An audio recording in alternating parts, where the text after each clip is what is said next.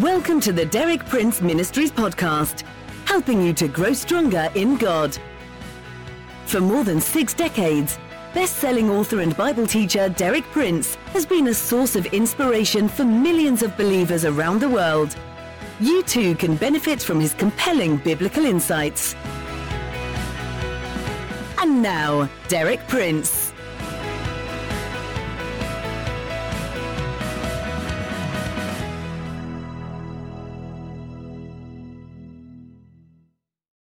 The old self and the new self.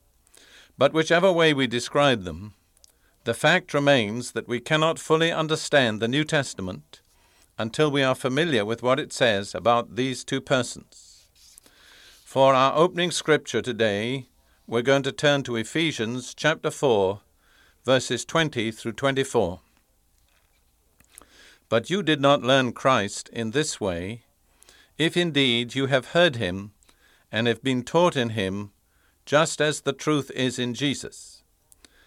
It's significant that Paul is writing to people who are committed Christians, and yet he leaves open the possibility that they may not really have heard the truth that God wants them to hear concerning their position in Jesus.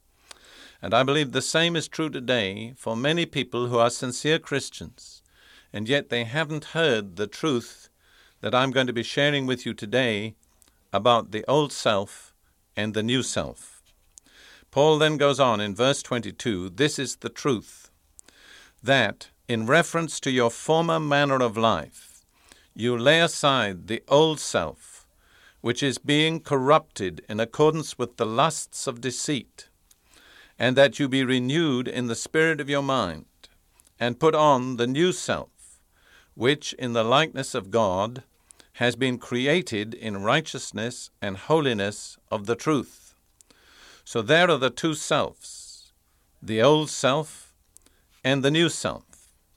And you see that as Christians, the Scripture requires us to take specific action about these two selves, to put off the old self and to put on the new self.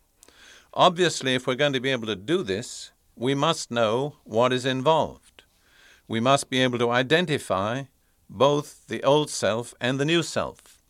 Otherwise, how can we know that we're putting off the old self and that we're putting on the new self? In other words, knowledge is essential. We have to be able to identify both the old self and the new self.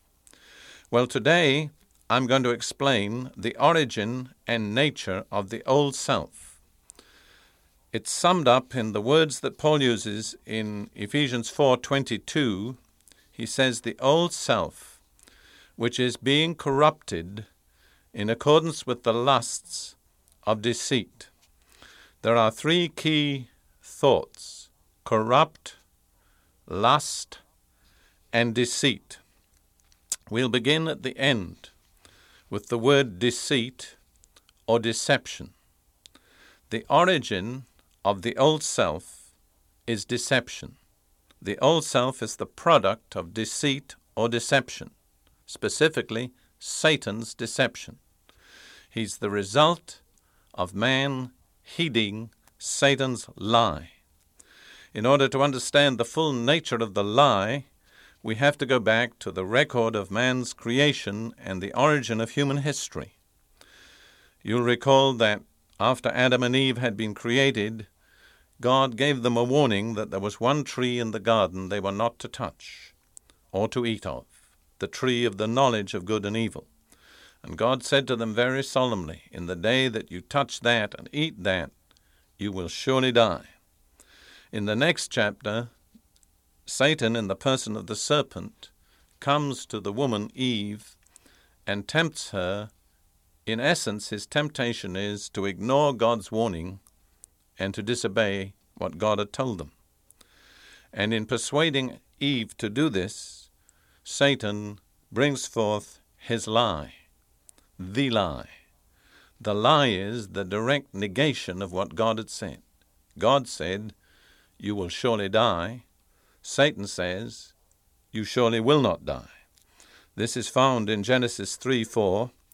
The serpent said to the woman, You surely shall not die.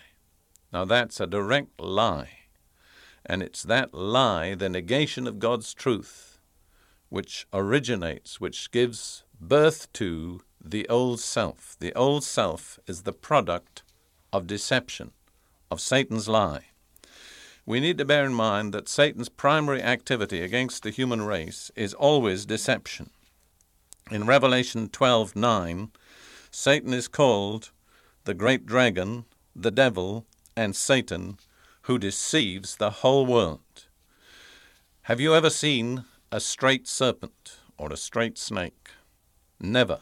A snake is always crooked, and the product of the snake's lie is as crooked as the snake himself. That's the new, the old self.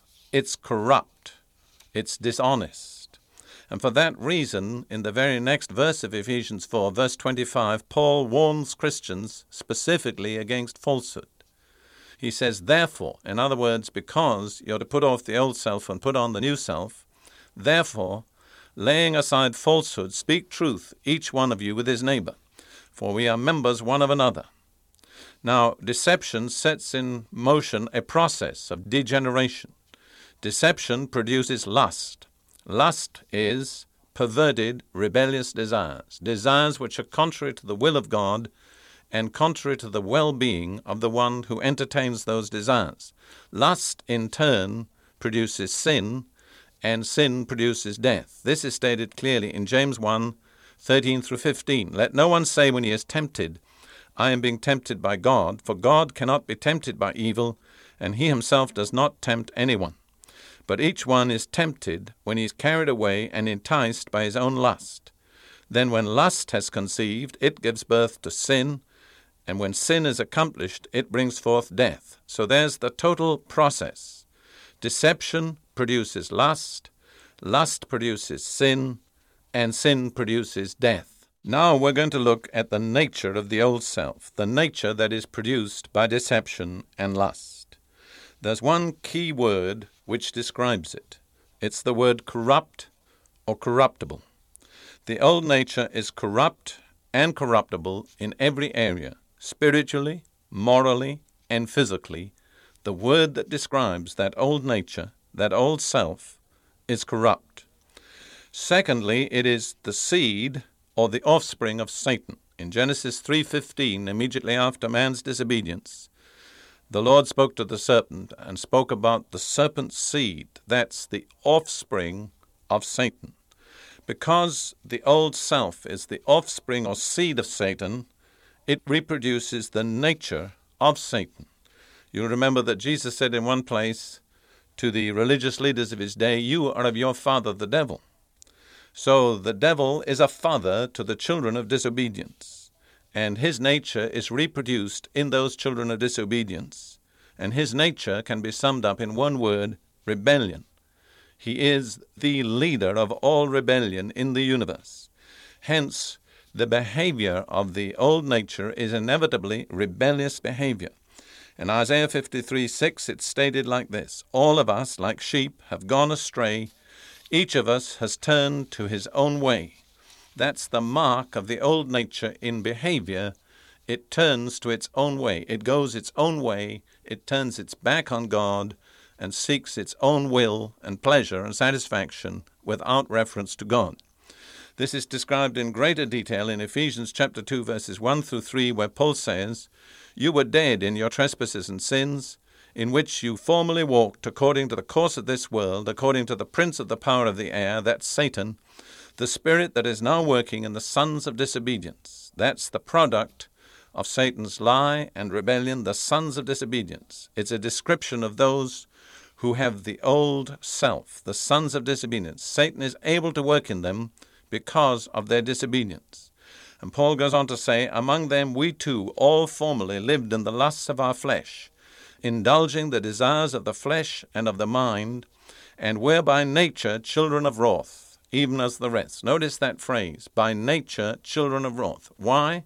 Because by nature we are sons of disobedience, and disobedience always brings down God's wrath. So we have in us a rebellious nature, which is the product of Satan's deception and of lust. sum it up in a simple sentence, there's a rebel inside each one of us, and that rebel is called in Scripture the old man. So we can sum up the process that brings the old man into being.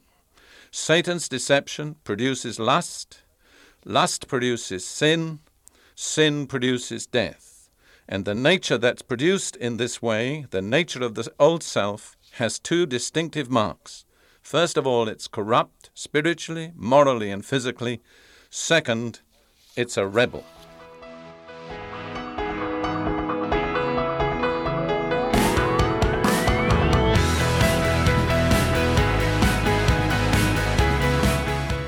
You for listening.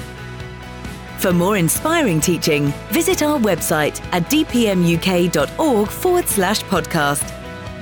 And like our page at facebook.com forward slash dpmuk to join our online community. Derek Prince, teaching you can trust.